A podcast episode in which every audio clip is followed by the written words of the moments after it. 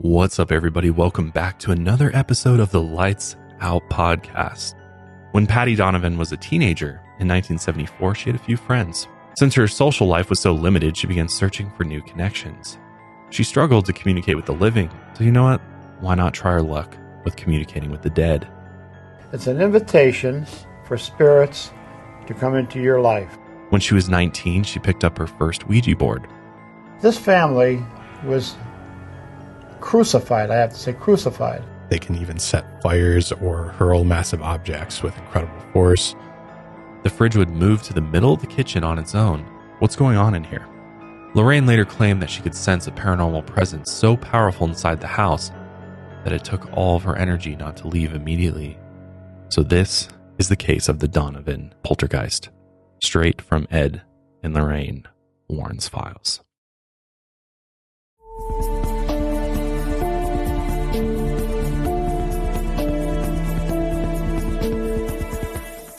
Light out. Everybody. What's up, everybody? Welcome back to another episode of the Lights Out podcast. I'm your host, Josh. In the studio, I'm joined by Austin, my co host. Yo, What's up, man? And we got the producer, Daniel, over there. What's up, man? What's up? How's it going, everybody?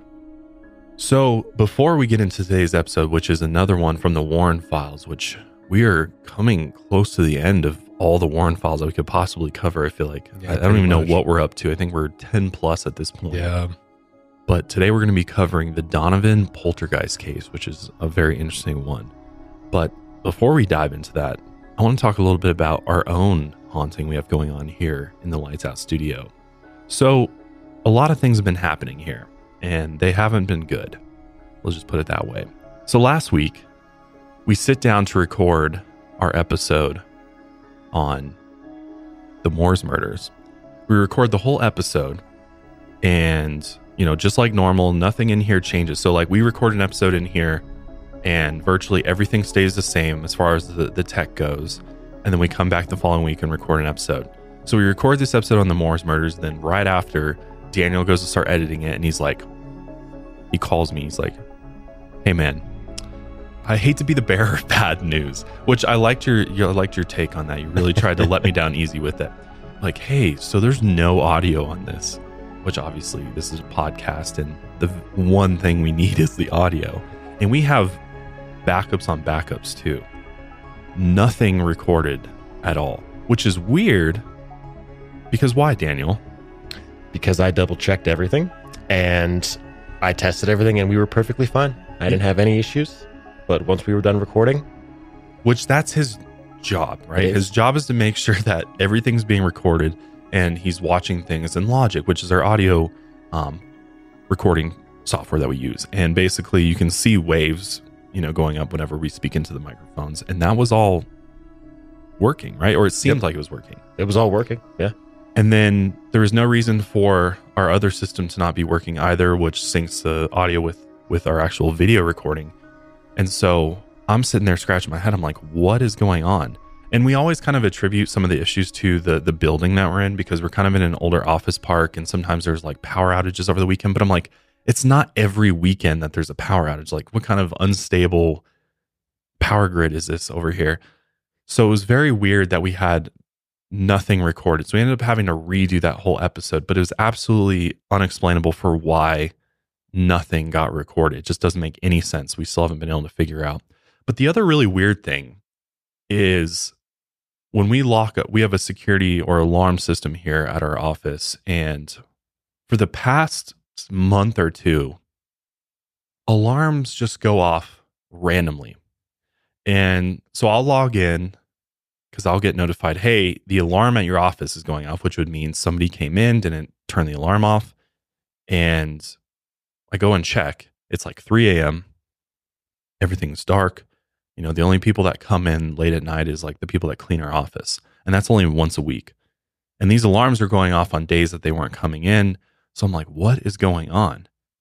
And I couldn't figure out what actual motion sensor was getting triggered for the alarm to go off.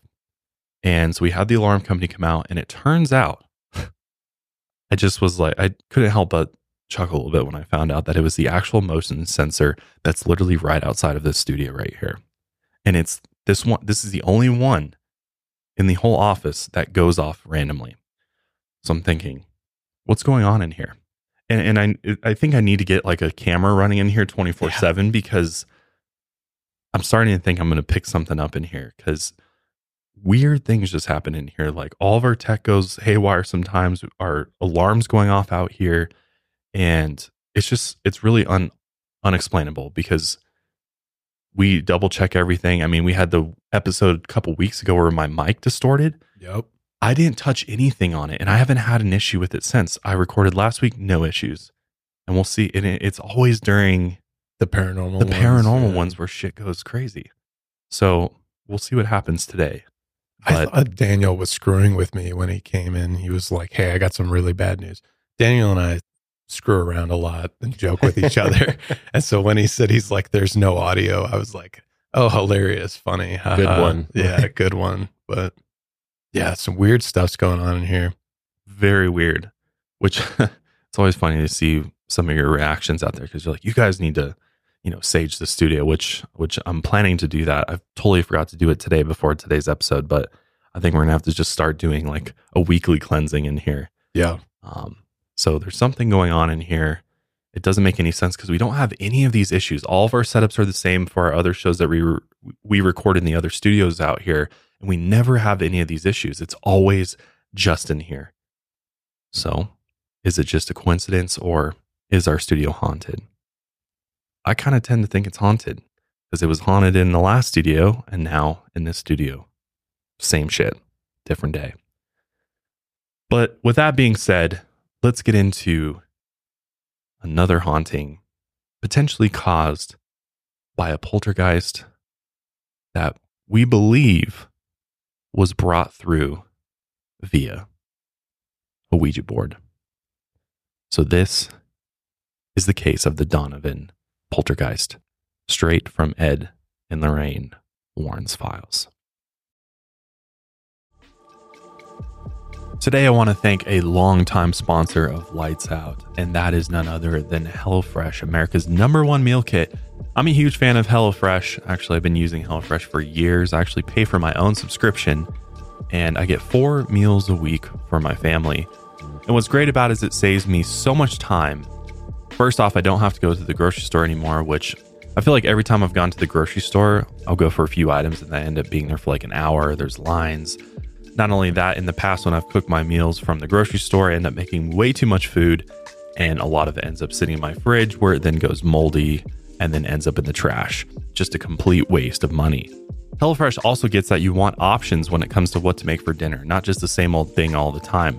That's why they offer 40 recipes to choose from every single week so you'll never get bored, and you can always find something new to try. There's usually one night per week in my schedule where I need a quick dinner, and instead of calling on delivery, HelloFresh has got me covered there as well with their fast and fresh recipes, which are ready in just 15 minutes or less. Plus, HelloFresh is 25% cheaper than takeout. So save your money, cook better meals, which are better for you with HelloFresh today. Go to HelloFresh.com slash LightsOut50 and use code LightsOut50 for 50% off plus free shipping. Go to HelloFresh.com slash LightsOut50 and use code LightsOut50 for 50% off plus free shipping. In 1974, West Hartford, Connecticut, it was a haven for middle class families. New shopping malls, houses, and schools filled the blocks. New families were searching for peace and tranquility in the modern suburbs, and they flocked to new subdivisions. But not everything in West Hartford was at peace. Paranormal experts Ed and Lorraine Warren would later claim that this town was home to one of the scariest encounters they had ever experienced in their 50 year career. When Patty Donovan was a teenager in 1974, she had a few friends, and her parents, Ted and Ellen, kept a tight leash on her and her brother Brian. Since her social life was so limited, she began searching for new connections. She struggled to communicate with the living, so you know what? Why not try her luck with communicating with the dead? When she was 19, she picked up her first Ouija board. She lit a few candles and dimmed the lights, and she moved the planchette, spelling out the question Is anybody there? With those words, Patty sent out an open invitation to the other side. The planchette quickly shifted to yes, and from that moment on, the Ouija board became her main social outlet. For the next few weeks, she would hide away in her room and hold hour long conversations with a mysterious entity. From what she could understand, she believed she was talking to the spirit of a teenage boy. He told her he had tragically died when he was young and he never got to experience all the things of life. In the afterlife, he was incredibly lonely, just like Patty. And so the two of them bonded over their loneliness. He would even flirt with Patty, calling her the most beautiful girl in the world, prettier than all the other girls. This spirit seemed to play into her vanities and tell her everything she ever wanted to hear. She thought the spirit genuinely liked her, and since she was so desperate for social connection, it never crossed her mind that this spirit could be deceiving her or pulling the wool over her eyes. He even promised that one day he would marry her. Without even questioning how that would be possible, Patty took it as the greatest compliment, and she began sharing her deepest secrets with the spirit. After their unusual love developed, Patty became curious about how much the spirit knew. She thought it could access untapped knowledge in the living realm.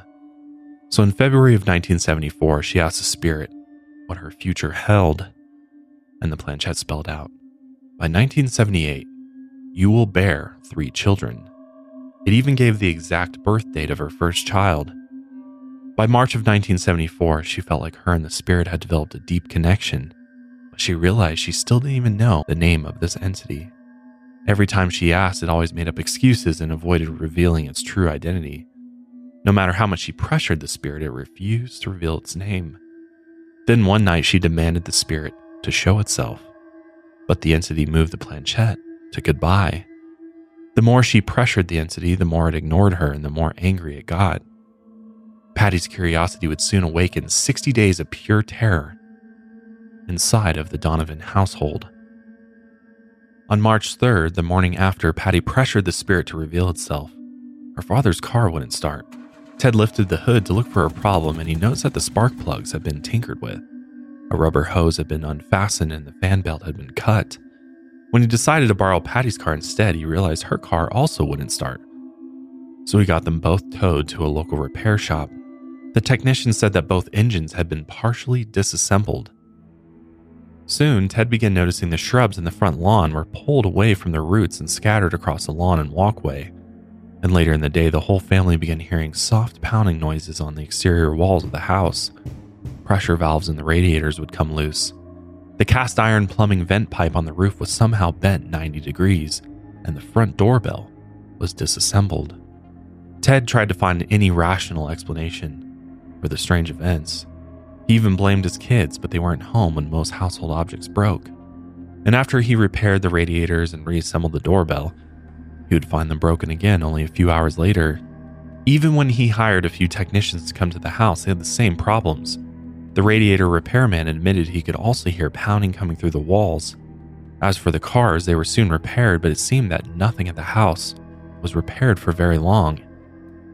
Patty then got a flat tire on March 8th, and right after that flat tire was repaired, she got another one.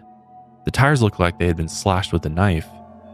The family's first guess was that you know, there's some neighborhood kids going around vandalizing their property. They even got Patty's car brand new tires and locked it in the garage. But even then, they kept finding her tires slashed. The next morning, Patty overheard her parents interrogating her brother Brian out in the front yard. One of the car tires had been slashed yet again.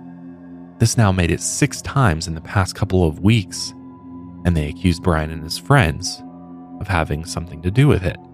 But Brian swore he didn't know what was going on and stormed back inside before barricading himself in his bedroom. Moments later, the family heard a loud bang come from inside the home. As they ran to investigate the noise, they found a large 18 inch hole in the drywall. It was in the hallway right near Brian's room. They figured he must have just gotten angry and punched the wall, but they noticed the jagged edges of the hole faced outward, meaning that whatever damaged the wall might have actually come from inside it. Brian denied any involvement, and later that night, the family heard scratching noises coming from inside of the walls of the house. Every few hours or so, they heard muffled scratching and pounding. It sounded like some sort of infestation had gone inside. Maybe it was roaches or mice. which is what the Donovan family wanted to believe at first. On another morning, Patty's mother Ellen went to the bathroom to wash her face just like she did every morning. But as she turned on the faucet, a red substance that looked like blood began to drip out. She figured it was a plumbing issue, but the same problem kept happening on and off for the next few days. A few nights later, the family was sitting in the main bedroom watching TV around 10 p.m. when all the lights flickered three times, and then the TV switched off. Again, Ted tried to find a reasonable explanation. In his eyes, the tire slashing was from the neighborhood kids. The blood like substance in the faucet was a plumbing issue. The noises and damage to the walls were from an infestation. And now he figured the home had some electrical problems as well. But moments after the TV shut off, it would become obvious that this family's misfortune had no rational explanation. As they sat in the dark room, a six foot long, 250 pound dresser levitated off the ground. For a moment, it swayed back and forth in the air, twisting and turning before crashing down to the floor, nearly shattering the floorboards beneath it. And this was the first time the Donovan family confronted something they couldn't rationally explain. Then the bedroom doors opened and slammed shut while the family sat in horror.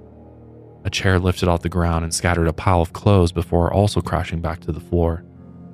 Moments later, the shriek of a kitten cried out, and the sound transformed into an infant crying, even though there were no babies in the home. When the family considered going to check out the noise, the family photos were lifted from the walls, flew in circles around the room, and then smashed on the ground. So they all huddled in fear, trying to shield themselves from the flying debris. When things finally calmed down, Patty raced to her bedroom closet and pulled out her Ouija board. While out of eyeshot from the rest of her family, she tried reaching out to the spirit, but the other side was mostly silent. The planchette only shifted to goodbye. Her connection to the other side was now cut off, and the family would have to navigate through this terror alone. To protect his family, Ted began taking a few days off of work to stay home, and the paranormal activity only got stranger from then on. By now, our paranormal enthusiast listeners are probably thinking we're dealing with a poltergeist, um, which would be a solid guess. We'll see a little bit later that there might be a little bit more going on in this story. But for those who don't know, uh, poltergeist comes from the German word meaning poltern, which means to make noise or rumble, and geist, which means spirit. Some of the earliest accounts date even all the way back to ancient Rome, which I find incredible. They're believed to be restless spirits attempting to communicate through noises and moving objects. They're not typically tied to disembodied voices or apparitions. Sometimes they're more playful, like flickering lights or tapping noises, something like that. They're more pranksters, but other times they can get more malicious. They can even set fires or hurl massive objects with incredible force, potentially inflicting physical damage.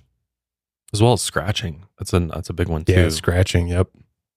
One of the most well-known poltergeist case is the Enfield poltergeist, which I know we've covered here on Lights Out, and that was also investigated by the Warrens, and it was the inspiration for the movie Conjuring Two. Yep. Which, whenever I think about that movie, I always think of that scene where the crucifixes on the walls Yeah. turn upside, upside down. down. Such a cool scene. Yeah, there's a lot of theories around poltergeists, and some people speculate that poltergeists operate in phases and that they start out with just banging, scratching, things like that. But then as the people that are experiencing it become more fearful, it almost feeds off of that fear and is able to become more and more powerful. So the more fear it generates, I guess, the more powerful that entity becomes. And they can get powerful enough to the point where they can create mist like apparitions. Uh, they can even cause physical harm, like scratching, which uh, my brother's actually experienced physical scratching from Oh, I remember our that previous. story. Yeah, yeah, He woke up with big scratches along his side and almost on his back. And this was at my previous house where we had some strange activity there. We had knocking on the windows and things like that. And there was just no explanation for it. We checked cameras and stuff, and there's nobody. I mean, there was nobody around. I, I had some acreage around me. So when it wasn't like just kids running around knocking. So it was just strange things like that. That's wild. Yeah. I know one of the other theories is that it's like psychokinesis to some degree, that there's psychic energy, which um, Ed Warren will later touch on a little bit. But yeah, that it can even manifest in a a living person as well that can kind of operate to a certain degree that that maybe it's the energy of the spirit but that it's moving through someone Yeah. which is pretty wild. That's when things get get crazy. But on April Fool's Day 1974, the family noticed loud thumping noises on the roof. Only a few at first, almost like the beginning of a hailstorm. But then the pounding grew more violent and frequently louder and louder. As they looked out the window, they realized it wasn't hail at all. It was black rocks the size of golf balls pelting the rooftop. Some of the rocks lodged themselves in the damaged roof, Others fell to the ground and immediately vanished. The family thought it might have been a strange April Fool's prank, but even a nearby police officer witnessed the phenomena. The rocks would appear about 20 feet above the house and fall in a zigzag formation before impact. Neither he nor the family had seen anything like it. It literally defied the laws of gravity, and they couldn't understand where the rocks were coming from. After it finally stopped, the police told the family to reach out to a priest for help. Ted took his advice and got a local priest to visit the home a few days later. This was the only moment the family wished there was more activity so they could prove their concerns to this priest. But the whole time the priest was present, all of the activity had stopped, and it just made the Donovan family look crazy. After the awkward visit, the priest's only guess was that someone in the house might be disturbed and advised them to seek professional help. Right after the priest left, the scratching and pounding noises returned. But this time, they weren't contained in the house's interior walls. The family now heard them on the roof, on the windows, and along the outside walls of the house. The disturbance seemed to be growing with no end in sight. And after sundown, the banging only got louder and more violent. After a few days, Ted returned to work with bloodshot eyes and no sleep. He explained to his supervisor why he had been missing so much work. And instead of thinking Ted was a lunatic and just making shit up, his supervisor took the haunting seriously and that's when he mentioned the names of Ed and Lorraine Warren. But Ted had never heard of them before. He probably had never heard of them before because their career was just taking off at this moment. It was post Exorcist, uh, the movie. So all these things started coming to fruition, and a lot of people just in the cultural zeitgeist, it was now becoming a bigger thing. Um, and Ed and Lorraine Warren would soon become a household name in a matter of years. We've covered them plenty of times on this podcast, but if you're a new listener, Ed was a famous demonologist and Lorraine was a clairvoyant and a medium. And I think famously, she was also a skeptic long before they started investigating these things. And they worked together for about 50 years. And over their career, they claim to have investigated over 10,000 cases, which is a ton. And what surprised me is that they never charged anyone to investigate any of their cases. They only made money. They they still had a very successful career, but they mostly made money by giving college lectures or uh, licensing their stories out to films and books and stuff like that. They also had that TV show um, with their son-in-law for a little bit. Yeah. Um, so that's how they made a lot. But yeah, they never charged one cent for their cases, which is wild. No, and and they're obviously very controversial figures. Like Yeah. a lot of people believe that they're just charlatans and, you know, basically snake oil salesmen and there's nothing real about anything that they did and they made it all up. But I, I would argue that just because there's not like this overwhelming abundance of physical evidence, that doesn't mean that they're complete frauds, right? Like obviously you got to take it with a grain of salt of whether or not you believe what they're what they're saying is true, but most people who go this route do it for the money and obviously like the conjuring franchise is has made over a billion dollars for warner brothers Yeah. but i don't think the warrens have gotten a huge piece of that because they were they've been brought in as consultants on it and i mean maybe there's some licensing that went on but again that happened way later i mean the first conjuring movie didn't come out to like 2013 or something Right. Yeah. like way later and, then Ed, Ed had already passed away by then too. right Yeah, right it was just lorraine at that point Yeah. And then there's obviously the Amityville Horror, which there was two movies on that, or Yep. maybe three now. And I bel they definitely got paid off of that, but it's like they really became famous because of the work that they did. Yeah, they started doing it almost as a charity. Yeah. And then they became really successful. But I that's how I I don't know, you know, I'm more skeptical than you, but that's also when I look at them, it's it's it's hard not to be more skeptical when someone's making a living off of this. But yeah, like you said, take it with a grain of salt. Any any good skeptic uh, is is probably a better paranormal analyzer than than not. So I, I wouldn't believe them just to a T on everything they say, but I mean they've definitely experienced quite a lot. I don't think you can just say straight up that they're completely fake or frauds. I just yeah. don't think there's a way to 100% support that with evidence. I mean, I can see why one might think that because obviously there's books that they wrote, which they made money off the books, but not that much money. It's not like these books are all New York Times bestsellers and things Right, like that. yeah. There's a lot of people that make way more money off of books from their experiences than, than these guys did. Yeah, I was just going to bring up like nonfiction. If you say that they're embellishing things, well, so do your favorite nonfiction writers, right? Yeah. Everyone embellishes the stories to, to sell more but- books. I mean, yeah. it's ultimately about s- selling the book. Somebody wants to read a boring book. Right. So there's that. And then I think the biggest thing though for the Warrens, and even this is where I'm like, why not share more knowledge of of these cases? If they truly investigated ten thousand cases, why not release your findings, especially now that they're deceased, why not release all those Everything. findings and and allow somebody to kind of pick up where they left off and and continue running with with the investigations because if they truly did 10,000 cases and they swear up and down that they recorded a lot of the things that happened in those cases but Yep. yet the public hasn't seen any of it Yep. and maybe that's just because they're protecting it and protecting their name and their reputation and, and i think that's a big part of it is they they want it to kind of remain within the family so to speak and they obviously have their haunted museum or their occult museum as well Yep. um, but again, I think people are skeptical because it's like, oh, you guys did all these cases, you guys record all this evidence. Where is it? How come we can't see it? right. that, I mean, that'd be cool to see. I agree. I would love to see. because even Daniel and I kind of s- smelled a little bit of BS when in that video we watched. Um, Ed, in this case in particular, he says, "Oh well, we had these news crews come in, but all of the film footage they erased it." And it's like, why? Why would they do that if they're catching? He claims that they were catching things move across. Yeah, so I guess that's my big gripe with them too. It's like. If you guys have all these mounds of evidence, why is there's there's always like something in the way? There's always a reason for why we can't see it. yeah, Yeah. So that, I guess that's something to keep in mind.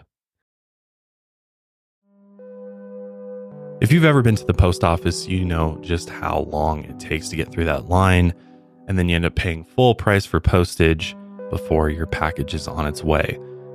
Thanks to stamps.com, I never have to visit the post office again because I can do everything that the USPS can do for me, as well as UPS, right from the comfort of my home computer. All you need is a printer, plus stamps.com sends you a free digital scale. So you have all the supplies you need to print your postage 24 7. You don't have to wait on the hours of the post office. I've been using stamps.com for my businesses for years now. Absolutely love it. It saved me so much money. I can't even tell you. Probably $10,000, $20,000 over the years in postage. That's because stamps.com has huge carrier discounts, up to 84% off USPS and UPS rates. Plus, stamps.com automatically tells you the cheapest and fastest shipping options. So if you haven't tried stamps.com yet, you need to do it now. If you sign up with my promo code lights out, you'll get a special offer that includes a 4-week trial plus free postage and a free digital scale. So set your business up or yourself up when you get started with stamps.com today. Sign up with promo code lights out for a special offer that includes a 4-week trial plus free postage and a free digital scale, and there's no long-term commitments or contracts. Just go to stamps.com, click that microphone at the top of the page and enter code lights out.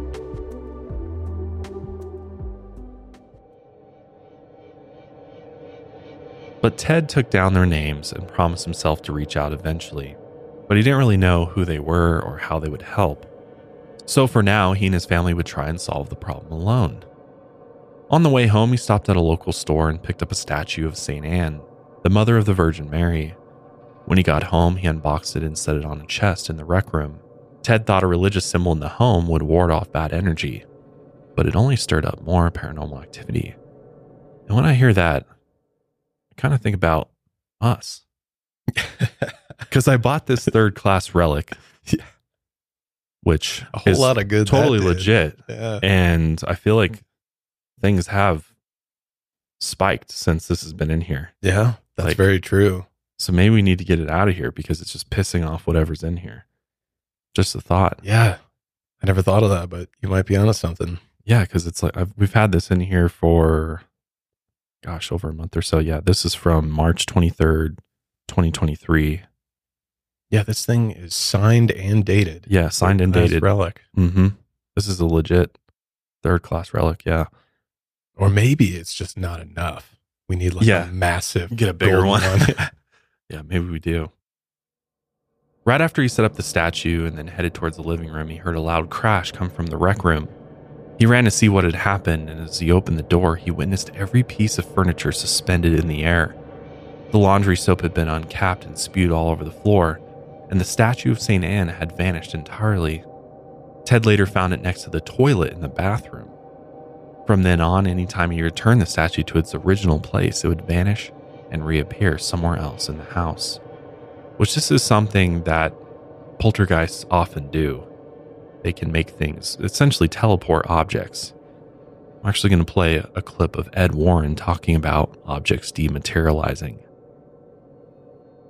You know, we're always asked, Ed and I separately are always asked, what is the most frightening thing you ever experienced in your work? I know what you're going to say And that's where it happened. about the dematerialization. Tony, if if that doorway, that door over there, can dematerialize in front of me and the molecular structure of it can break down, and seconds later, Father Bill and the man of the house open the door going down to the basement and the, and the uh, doors are there. If that can happen, it can happen to me. In other. But you know, they the Yes. people now are saying, "She never seen that. That can't happen." Of course I see The molecular that. structure of that door can't break down. Well, they performed a test in a poltergeist-ridden home. They had cameras set up. They had put these little dolls inside of a, a fish tank, and they covered it over, sealed it tight. The camera actually picked up when one of the dolls suddenly just disappeared and appeared in another part of the room. Mm-hmm. That means that the molecular structure of that doll broke down to the extent it could pass through solid matter, like the glass, and be teleported to another area. So what she's talking about, we have scientific. Have you ever seen personally at uh, you in a house, we'll say, or Lorraine, besides the door, anything dematerialize and reappear somewhere else? Can you, No, that you can remember? n- Not not to that extent. No, I mean I was I was right there alone in that. I mean uh, nobody was there until they yelled.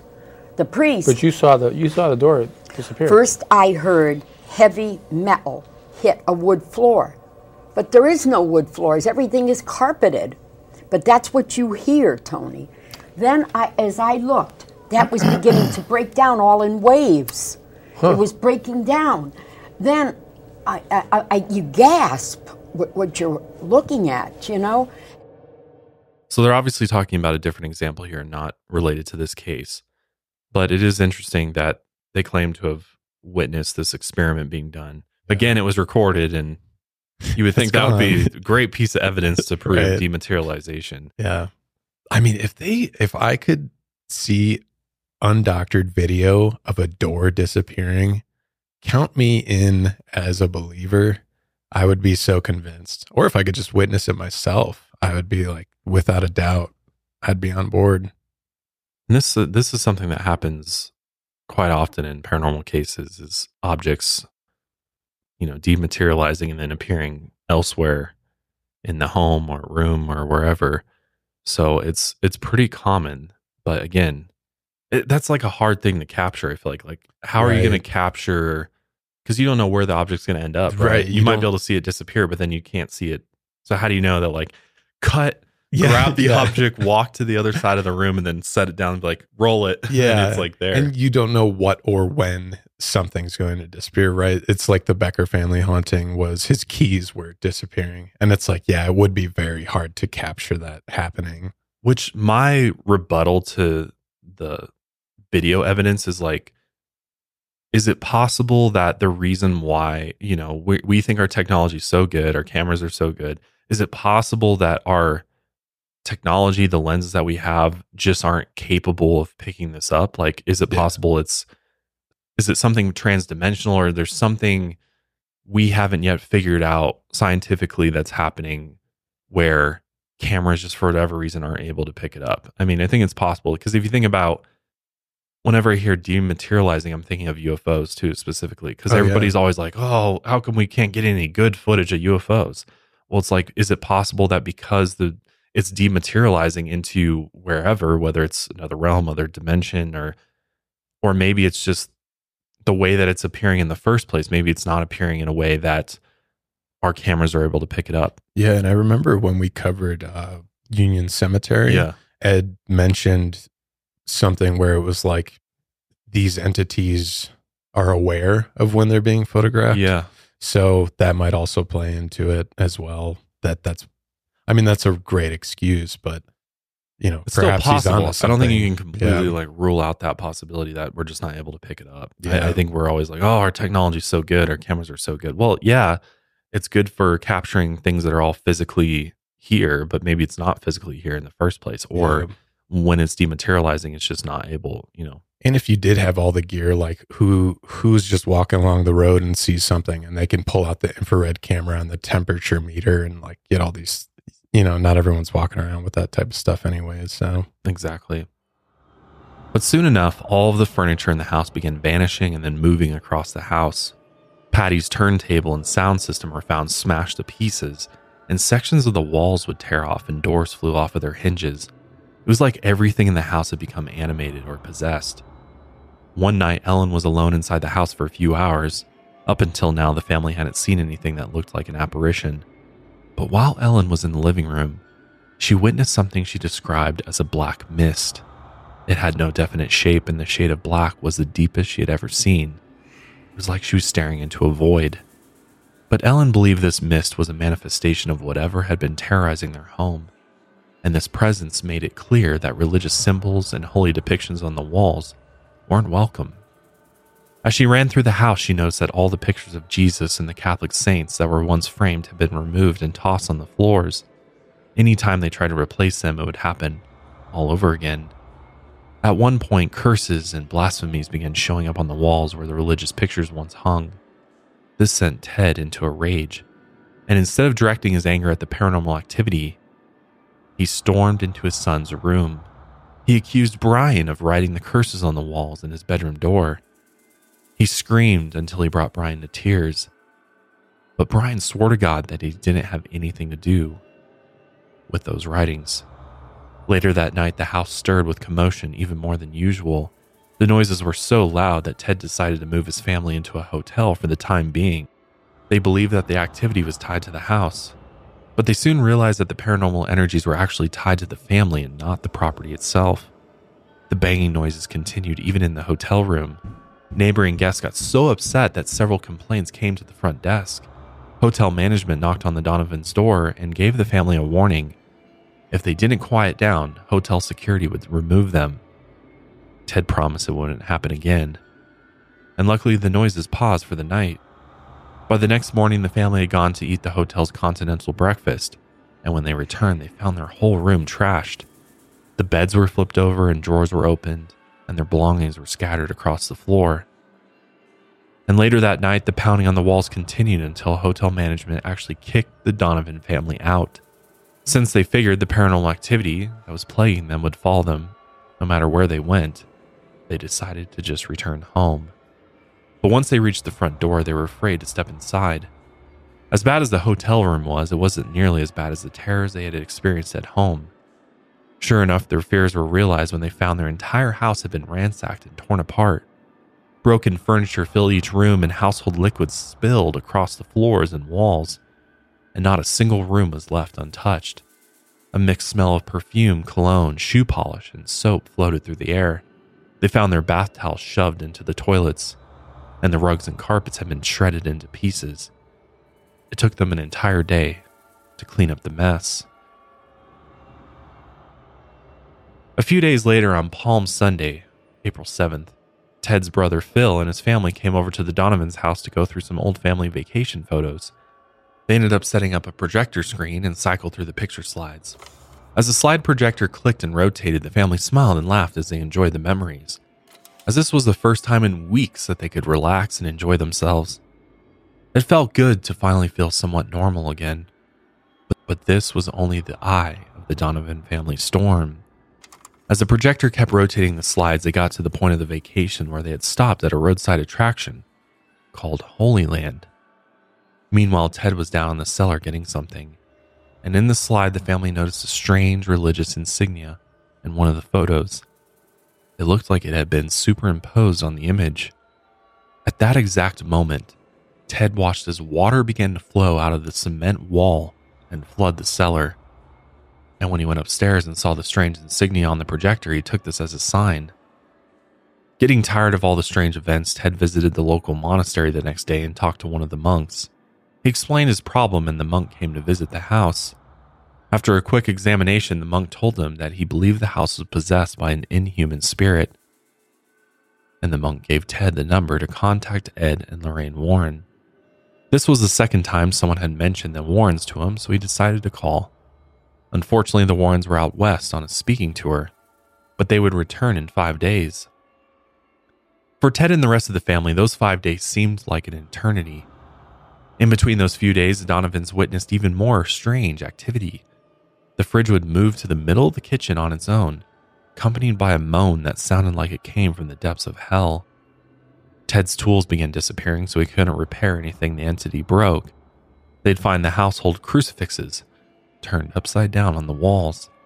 More pictures of saints and religious figures were found shredded, and a box spring mattress flew into a wall that held a picture of Jesus. When Ted finally got a hold of Lorraine, she thought Ted's imagination was just running wild. His story had so much going on that it didn't even sound real at first. But as she talked with him more, she began to believe. Ed and Lorraine showed up to the house that Sunday. When they approached the house, they noticed the front lawn was littered with stones. And once they got inside, they saw that the home was in complete disrepair. It was a beautiful house, but it was covered in stains and bits of food were plastered across the walls, and no matter how hard the family scrubbed, the walls would never be clean. As Ted gave him the tour, he listed off a dozen paranormal events they had experienced in each room. Lorraine later claimed that she could sense a paranormal presence so powerful inside the house that it took all of her energy not to leave immediately. Sensing so many negative energies in one place even brought her to tears several times.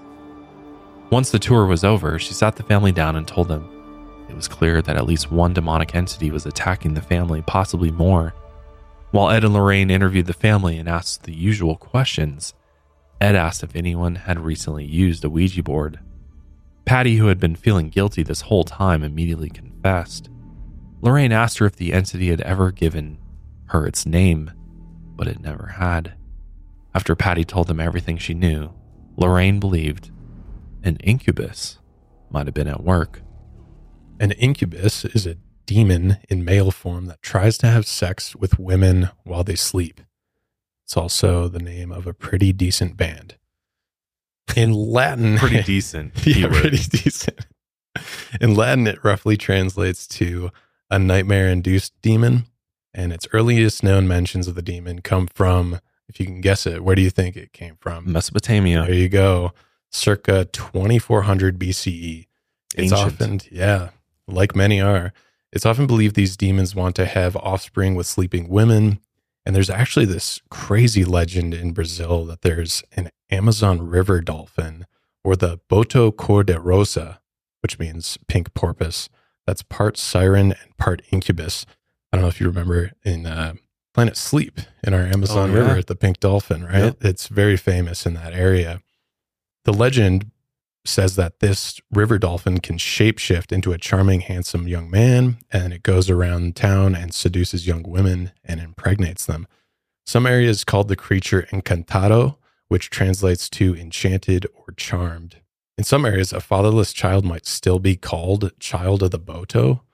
According to legend, repeated sex with an incubus can lead to failing health, impaired mental state, or even death. Um, as far as I know, no one in the Donovan family was experiencing sex with a demon. The closest thing was Patty being flattered and seduced by that entity through the Ouija board. Which would make sense why Lorraine might have been leaning that way Exactly. based on what Patty was telling her. Yep. Hmm. So that's the idea is that even though the incubus wasn't in full form, so to speak, she got the hint that through her communications with the Ouija board, that there was maybe something going on. Hmm. Later that day, after sunset, Ed and Lorraine stayed in the house to witness the activity firsthand. And as usual, the pounding noises began. When the pounding fell silent, Ed knocked on the walls two times as a test, and two knocks returned. Then he knocked four times, and four knocks came from the kitchen table and the floors. With confirmation that something was indeed off, Ed called a local priest who they called Father Jason and told him to stay at the house of the family overnight while he and Lorraine headed home for a few days. At one point during the night, Father Jason asked for a glass of water, but before anyone could go and get him one, a cup floated across the room and rested right in front of him. He then tested the entity by requesting a pencil, and sure enough, a pencil floated over to him as well. A few days passed and the haunting continued, and by the time the Warrens returned, they noticed Father Jason and the family were completely worn out. For their own protection, they had all slept in the same bedroom besides Father Jason, who had his own room. But none of them got any sleep. The pounding noises had continued through the night, even worse than before. When the Warrens checked out the rest of the house, there was so much damage that they were surprised it hadn't fallen in on itself. Over the next few days, they brought in a few members of the news media to capture footage of the events. Ed later claimed that all the footage was later erased, but personally, the Warrens didn't need any more evidence to know there was clearly a serious problem surrounding the Donovan family, so they discussed the possibility of an exorcism of the house. The Warrens were convinced this demonic presence was capable of much more than it had revealed, and if they didn't help the Donovan family as soon as possible, this demon could haunt the family, the Warrens, and Father Jason for the rest of their lives. So their first goal is to gather enough evidence to convince the Catholic Church an exorcism was needed. When they brought up the possibility of an exorcism, Ted could hardly believe that a demon was actually inside of his home. Meanwhile, Ellen had a crisis of faith and wondered why God would allow an entity into their house. Patty was fully on board with the exorcism and completely owned up to the use of the Ouija board. And as for Brian, he was the least invested. But the others could tell the paranormal activity was wearing down his mental health as well.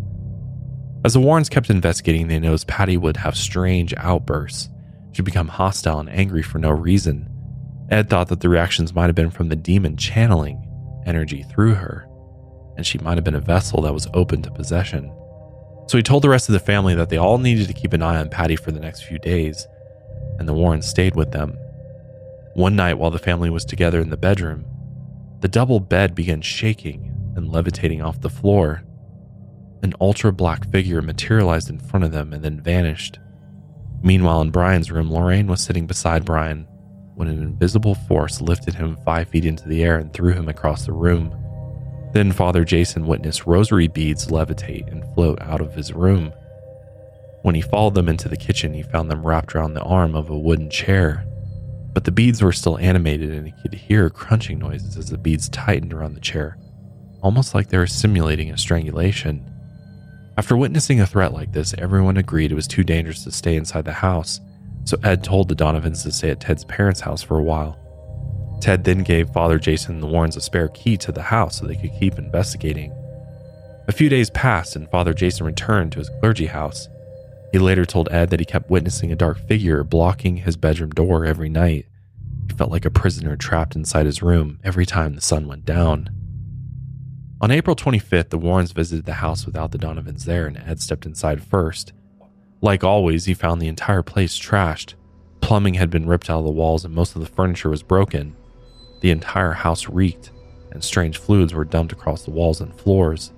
Beds were flipped over, and rotten food covered the kitchen floor. As he walked through the chaos, he shouted religious provocations, and he threatened the entity that he would get the church involved. This seemed to set the entity off because as he entered the hallway and walked toward one of the bedrooms, he noticed the entire house began to shake. It was like an earthquake isolated to his exact location. Everything rumbled for a moment and then stopped. Ed scrambled into one of the bedrooms when he noticed an old, feeble man, or something that looked like an old man, standing in the corner. Then strange psychic energy charged the room, violently slicing the walls, curtains, and furniture. As the energy circled the room and approached Ed, he lifted his arms to protect himself and was slashed several times before stumbling back into the hallway. Then he ran back toward the living room. When Lorraine and Father Jason entered the house and found him, he was walking in a daze. Ed then noticed that he had two large gashes on his arm, and they were in the shape of a holy cross. Here's the Warrens talking about that wound. It was summertime, and Ed never wears long sleeves in the summer, as you well know. But all that time he wore, he wore long sleeves. And the only one that he allowed to look at that cross, the only thing he kept using on it was holy water, by the way. And the only one he showed it to was Father Charbonneau. He didn't show it to anybody else. What are this? Are these really gou- really gouges or, or squ- squ- what was it? What do they look It like? feels like a burn. When I held my arm up like this, it felt just like a burn. Uh, then I could see it was a cut. It was a psychic slash. It was actual bleeding. cut Yeah, it Oh, was yeah. all over him. with blood. yeah. it was all How long blood. did that last before it went away? Tell Oh, it lasted about three days. That's, that's right. That's I, all. I, I never put anything antiseptic on it or nothing. I just used holy water. And when it disappeared, there was no scar, no nothing. you know, Because I understood what was happening. How many times have you had that happen to you? Oh, God. Many. Thrown across the rooms, uh, knocked downstairs, punched in the face, arm twisted up and back of me. I got to tell you that it must be at least two, three dozen times things happen like that to me. Imagine getting punched in the face by a Damn. spirit, right? God, Ed's Ed's been to, to battle. And I think he's targeted more because he's the one that does the The religious provocations. provocations. Yeah, it makes sense. yeah. Fearing more attacks, they abandoned the house. And while they bandaged Ed's wounds out in the car, they agreed that the future confrontations could be fatal.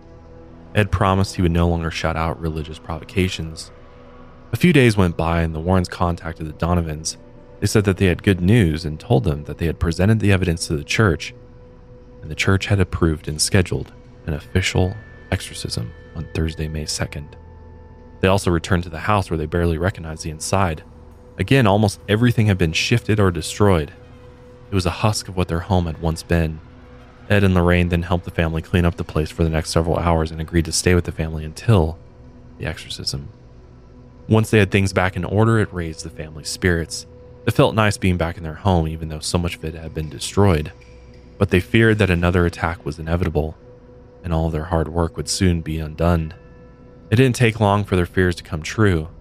The paranormal activity grew even worse within the few days before the exorcism was to take place. Metal photo frames would suddenly burn with a bright glow and crash to the floor. Scarves and towels would burn at scorching hot temperatures and fling themselves at the family members, covering them in scalding wounds. On the night before the exorcism, around 10:30 p.m., a bright light appeared in the living room doorway in front of everyone. They saw the figure of an elderly woman materialize within the light, but she was only visible from the waist up. After a moment, she began to speak, and she promised that if they came with her, they would be saved. Lorraine sensed danger and told everyone to back away from the entity. Then two kitchen chairs flew toward Ed and pinned him against the wall, but Ed managed to make the sign of the cross, and the chairs fell to the floor. The old woman then vanished, and the light faded away. The rest of the night was mostly quiet, and the exorcist Father Charbonneau arrived at 9:30 the next morning. The Donovans, Father Jason, and the Warrens all attended the ritual. Ed had worked with Father Charbonneau before, and he explained they believed they were dealing with a possible demon or devil, a few lesser inhuman spirits, and possibly an incubus. Before beginning the ritual, Father Charbonneau blessed everyone present, and then he confronted Patty, who he saw as the source of the problem. He asked her if she intentionally willed this evil presence upon her family, but she was offended by the question and snapped at him. She didn't intend for any of this to happen. Then he told her she needed to ask God for forgiveness, and she quietly agreed. Father Charbonneau then began the exorcism in the living room, and about halfway through a series of prayers, the room temperature dropped to freezing, and Ellen was the first to notice a figure near the fireplace. It looked like a classic demon with horns on its head, cloven feet, claws on its hands, and a tail. Father Charbonneau took his vial of holy water and splashed some on the demon, which caused it to vanish for a moment. When it reappeared, it took a different form. The demon's face then materialized into the carpet beneath them. It looked like it was made of ashes, and it grimaced and glared at each of them. Let's hear from Lorraine about what she saw. But you brought a priest in. You brought in Father Charbonneau. Yeah, and there was another priest What did working by and proxy. another priest? What did he? What did he have to do in that He house? What- performed an what- exorcism. tell me about that a little bit. What was that? He performed an exorcism in the living room of that house. Was he exercising the house, Ed? The Yeah. father, the priest? Yeah. Yeah. Or was he But the house exercising the people too? Infested. Well, he blessed everybody. He even didn't the door. perform an exorcism on the people. He Because blessed they them. weren't possessed. He blessed them. No. But he was performing exorcism in the house. And we were there.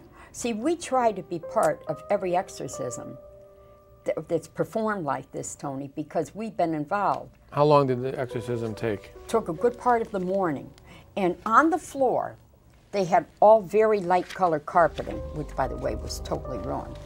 And hmm. your stereotype devil head with horns formed, and what it looked like, the substance that it used, the medium that it used, was like ashes. That's what it looked like. Dark, dark ashes. Was there a Father Jason in there? Father, was what, what they called him, Father Jason? they called him Father Jason. Because it says Father Jason was affected in a rather more sinister and ominous way. For the past two weeks, he had witnessed the most incredible phenomena caused by the demonic. This theological devil had taken on real proportions, and he truly felt in danger. Indeed, a spirit from the Donovan house had followed him too. You mean something followed the priest? Yes. Oh, yeah. Father Bill was affected a great deal, a great deal by his work. Again, Father Charbonneau shot the holy water at the figure and it vanished. A pink outline was left behind on the floor. As the ceremony continued, Father Charbonneau said he could sense the presence leaving the home and that the departure was near. And with one final prayer, the exorcism came to an end. According to the Warrens and the family, from that day on, they never witnessed another paranormal event again. But the Donovan family was permanently scarred forever. The Donovans' true identities, as well as the property address, have never been released, and the Warrens swore the information to secrecy. Brian later went off to college, and Patty went on to marry and have three children, just like the entity had predicted. And as far as we know, the Donovan family still lives at the house in West Hartford, Connecticut to this day. Their story lives on as one of the most chaotic paranormal experiences that the Warrens have ever experienced. Wow. So let's digest this for a moment. Yeah. If this all indeed happened the way that it did, why would any family in their right mind attempt to hoax this? What would be the benefit for them? They're literally trashing their house for what? and, and they stayed anonymous, which it like yeah. that that shows that like they're not trying to profit Yeah. or yeah. or become famous from this phenomenon. so again, because it's anonymous, we have no way to verify the Right. That's the tricky part. Yeah. that they're real. But I understand because after the Becker haunting one, remember he was like, "I'm sick of the paparazzi saying all this, or I'm sick of the tabloids saying all these weird things about the house that didn't happen. I'm tired of them contacting me, etc." So I I get why people want to be anonymous. when Well, it's like- things happen. I think the main thing is they didn't want their like family to be affected by the media going forward, right? Or be exploited or, you know, put some type of negative stereotype on them, you know. Because I mean, you want to go on and live your life. Once you've experienced this, you want to be able to hopefully go back to living a normal, happy life and not have this like looming over your head or people coming up to you and at, you know, antagonizing you and trying to like get information from you. So I get it from that perspective of like maybe it's that's really the best way forward is to just kind of remain anonymous in this case and just go on living your life. Yeah. And so with every Warren file, it really comes down to what you believe. Many of you out there think it's all hoax, it's all fake. They just made it up to sell books or media or whatever, attention. But that but at the end of the day, like we really only know about the story basically from Through them. through Yeah. them and this is like the only video on uh, on YouTube at least of the story really i mean there's not a whole lot of information out there from it other than from the warrens themselves Yeah. And I, I don't think Father Charbonneau is still around, but I would love to see if he ever spoke about any of these things because or I even think he- Father Jason too. yeah, true. Which I think he also went by a fake name because they kept calling him Father Bill. Yeah. So I wasn't sure who that was exactly, but I, I wonder if either of them has has ever talked about it publicly. Um, I'd love to get their take on even just like a a, a third party to the Warrens and what they thought of them and stuff. Because I know Father Charbonneau had worked with Ed before, but It's interesting because, like, in modern times, it seems like a lot of priests are very like adverse to talking about exorcisms or demonic possession or anything I think of the there's more sort. taboo now than it was in the 70s Yeah. because there was like this just massive cultural shift where I think now too many terrible things have happened in exorcisms, you know, like the, where Yeah. people have died or where it wasn't actually Somebody who's mentally ill that's sort of Yeah. being exploited in a way to, and to, I guess, use it as evidence for the paranormal being real or demonic possession being real. Yeah. it's really hard to say. I mean, it's you could take it either way. I mean, I tend to.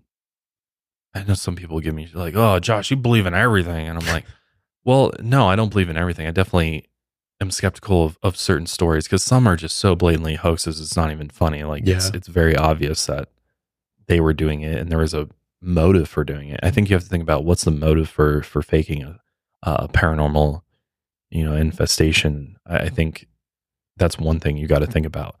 But I want to know from Daniel because Daniel's very skeptical when it comes to the paranormal. What do you, what do you think of this? Do you think there's any validity to this this case? So, unfortunately, with the lack of, you know, You're going to go to the lack of evidence. with the, with the lack of evidence, it does make it hard to Sure. believe that this is a real case.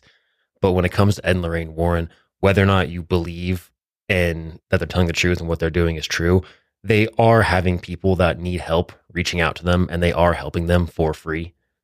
And they're even trying to keep them anonymous to avoid any media uh, swarms on them. So I have to admit, they're not doing anything wrong. Yeah. No, no.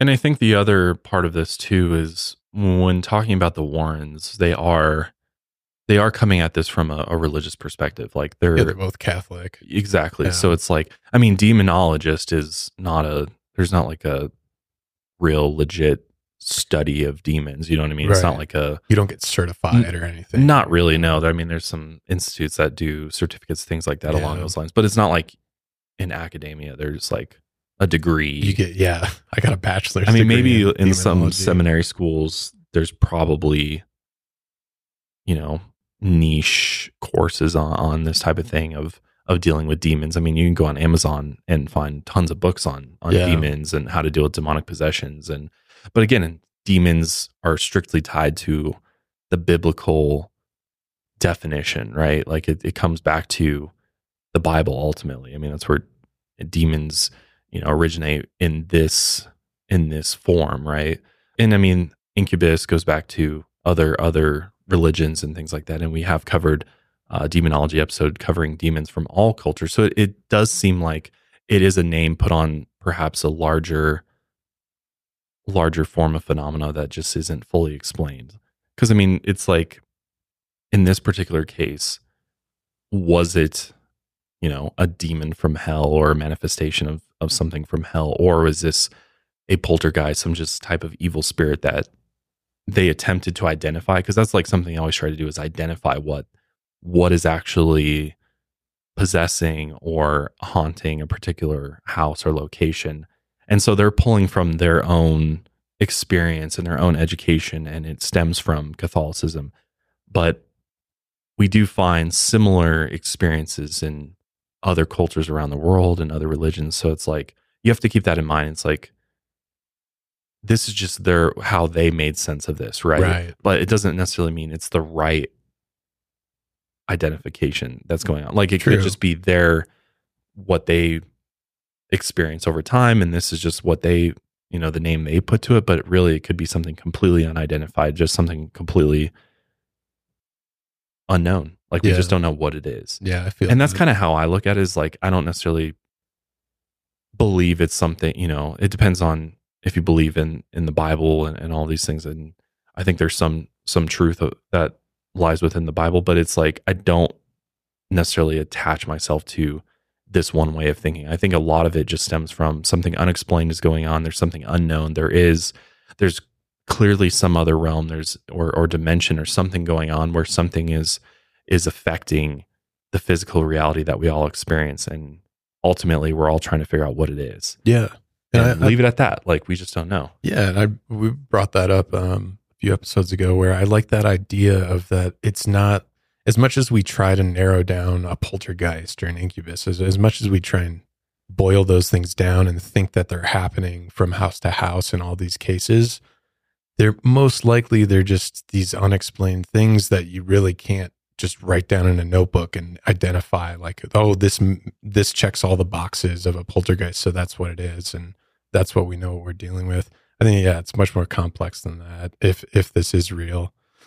I always just for the sake of you know discussion i always like to look between when i'm researching these i like to look between the lines and try and figure out what's actually going on with the family because not we for probably more reasons than we would like to admit. There's probably more going on beneath the surface of a Sure. family dynamic.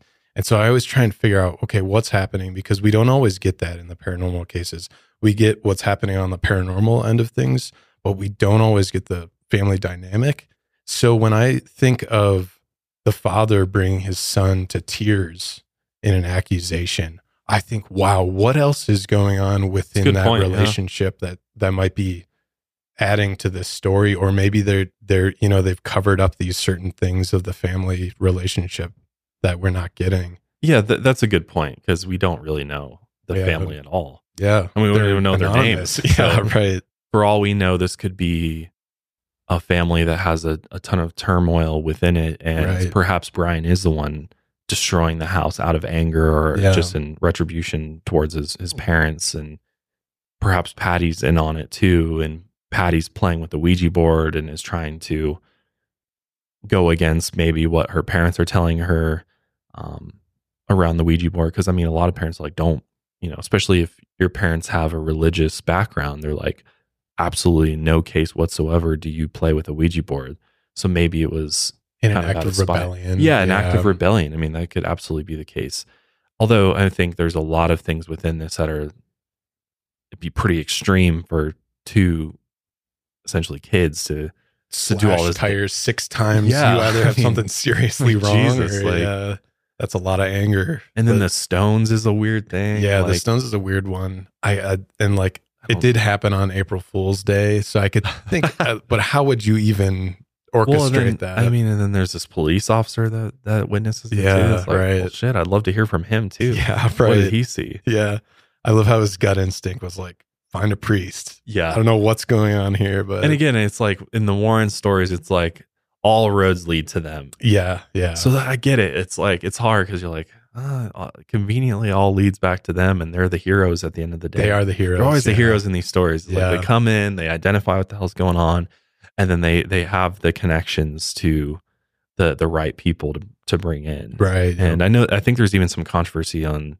like uh, the Catholic Church and their relationship with the Warrens, and like there is no you know relationship there, right and they're not like sanctioned by the Catholic Church at all. So it's it's kind of this big question mark of how do they how are they able to pull off like a Vatican approved yeah, exorcist to That's come in crazy and- yeah perform an exorcism on the home. I mean, that seems like pretty serious. That's a, I mean, we all know the the Catholic Church and the Vatican. I mean, there's a serious hierarchy there and structure there, and it's like, hmm, maybe back in the 70s it was Yeah. a little more fast and loose but and I think that's that's what's interesting too is like a lot of this occurs like between 1960 and like the early 90s, yeah. And there's just not a lot of of these types of stories that occur in the 2000s now or yeah in like the last 20 years. It's like how many stories are out there like this? Yeah, and I don't know anyone to the status of the Warrens that are operating today. Like, where are, where's our millennial Ed and Lorraine Warren? You know? and i think people would argue like oh like Zak Bagans and oh, ghost Oh, yeah, adventures you know what i mean like yeah. he would in my mind he would be the closest to this type of individual who's because he kind of carries that legacy on in a lot of ways Yeah.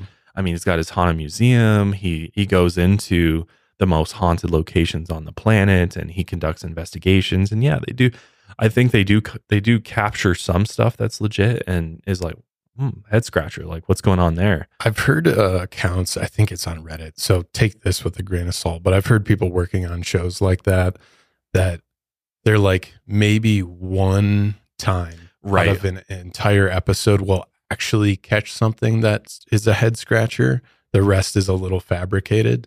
But even the fact that they would admit that it's one time is pretty crazy. You'd expect like someone if they're going to whistle blow on a show like that, they'd be like, it's all BS. But I remember reading this one guy's testament. He's like, I, I worked on the show for a few months, and he's like, every once in a while, we'd actually come across some weird shit.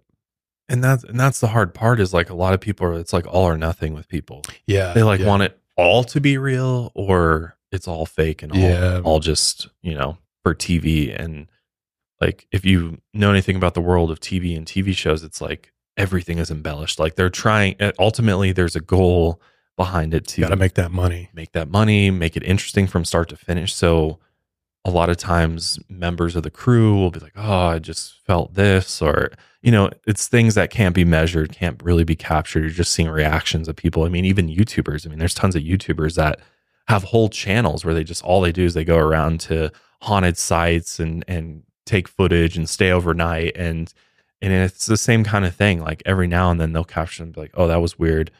unexplainable something moved or something like that but it's like A two-hour episode where like one thing happens. right one thing Yeah. happens and then and and that's where i come back to is it is it because these entities or or paranormal forces know they're we're trying to film and we're trying to capture them in order to exploit them or to you know profit off of them in some way and therefore they they shut it down. Because it seems like a lot of it happens when cameras aren't rolling. And then it just yeah. becomes comes down to like whether or not you believe the individual if you know are they having a legitimate experience or not. And that's that's the hard part but also the fun part of the paranormal is like it just comes down to how much you believe in the paranormal as a whole in this whole idea of uh, another spiritual realm existing or spirits being evil versus good and and all of that at the end of the day and it's just a personal thing i think Yeah, so everybody's got their own personal opinions on it and just leave it at that, you know? And Yeah. then and then obviously if you experience your own stuff, like that's why my own personal experiences by far outweigh any story I've covered or any case I've I've looked into as far as believing in hauntings or, or um, cursed objects or any of any of the of the sort being real. I'd say my own experiences and the own things I've seen with my own eyes and things that have happened in my studios and to people that I know, it's all weird. Like I can't put it, I can't identify what it is. I can't. I'm like that was a poltergeist. That was an Right, yeah, incubus. Yeah, That was a straight up demon from hell. That was like one of Satan's legions. yeah. You know what I mean? Well, that's why I'm just like so desperate for something to happen. If anything is listening, I'm I want to Well, that's where people it. like boys get the Ouija board out. Yeah, yeah. and let's let's do it. Let's do it. and I keep coming back to that, and I'm, I'm continuing to debate on it because it's like every story where shit gets absolutely out of hand comes back to the Ouija board. oh yeah, always the Ouija board. So it's like, damn, I'm ready. I'm ready. you're ready. I'm ready. I know I'm- Daniel's ready been too. ready. All right, well, maybe we'll have to put that on on on the calendar for sometime this year. But that is going to be it for us today. Let us know your thoughts on the Donovan poltergeist case. Do you believe it, or do you think it's just a bunch of BS? Let us know in the comments below if you're watching on YouTube. As always, make sure you're following us on Spotify, Apple Podcasts. It really does help us out. Thank you for joining us. It's always fun to, to cover the paranormal. We'll be back next week with another one. Until then, lights out, everybody.